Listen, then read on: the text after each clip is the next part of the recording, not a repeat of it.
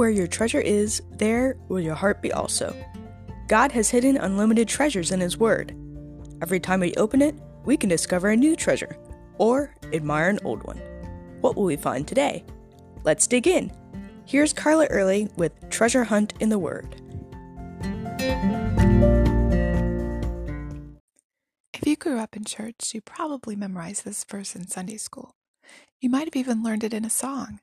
But if you haven't yet, your challenge today is to learn this verse and commit to doing it. It says, Your word have I hidden in my heart, that I might not sin against you. And learn the address too. It's Psalm 119:11. Remembering that it's Psalm 119 is easy. That chapter is full of verses about loving God's word. And if you look at the address, the 9 is hidden between the 11s, so it's easy to remember where it is. As I said yesterday, keeping our way pure, becoming more like Christ, involves the Bible being read, studied, memorized, and applied to our lives. Of course, this verse encourages us to memorize God's Word. As I promised, I'm going to share what I learned about the word hidden. Oh, it's such a rich word. It means to hoard, store up, guard, treasure. If you found a treasure, you'd want a place to keep it safe, right? Well, our hearts are the safest place for God's Word. It's secret, inaccessible, protected, guarded, concealed. It's something the devil can't take away. Once a verse is in your heart, it's permanent. I never really thought about how permanent until recently when a friend of mine had to go into a care center because of her dementia.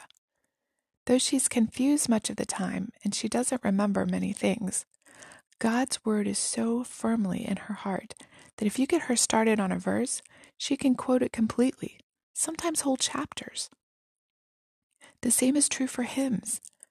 Once she starts singing, she can sing joyfully all four stanzas of practically any hymn that she grew up with because they're hidden in her heart. God's Word is a priceless treasure, written and given to us as a gift by the God of the universe. It's powerful, life changing, transforming, both for us and for others that we share it with. And God doesn't just want it in our minds, but in our hearts, so it will come out of our mouths and through our actions. He wants it where we can access it any time, not have to look it up, but just have it pop onto our tongue when we need it. It can't be stolen from us or taken away. Once I had my Bible stolen because I'd left it in the car overnight. That was the Bible that I'd had growing up, one that I had used over and over. It was my friend. But the verses I memorized as a child and continue to memorize today are still with me, even though that Bible is not. So, why go to all this trouble? Why are we hoarding up God's word in our heart? It says in the verse, so we won't sin against Him. His words, treasured in our hearts, give the Holy Spirit access to them to bring to our memory when we need them. It's rather like canning and preserving fresh fruits and vegetables in the summer so you'll have them for the winter.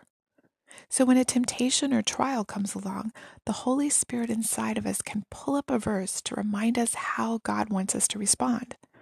Like, resist the devil and he will flee. Or, do not fear, be bold and courageous, because the Lord your God is with you. Or even some more specific verses to comfort us, encourage us, to build us up. And the Holy Spirit can use those same verses for us to comfort, encourage, and build up others. There's power in His Word, and we should delight in every morsel of it. You can contact us at treasurehuntintheword at gmail.com. Also, if you'd like to share a treasure God has given you by doing an episode, please contact us. You can listen to other episodes on our website, which you'll find in the description below. Thanks for listening, and remember, where your treasure is, there will your heart be also.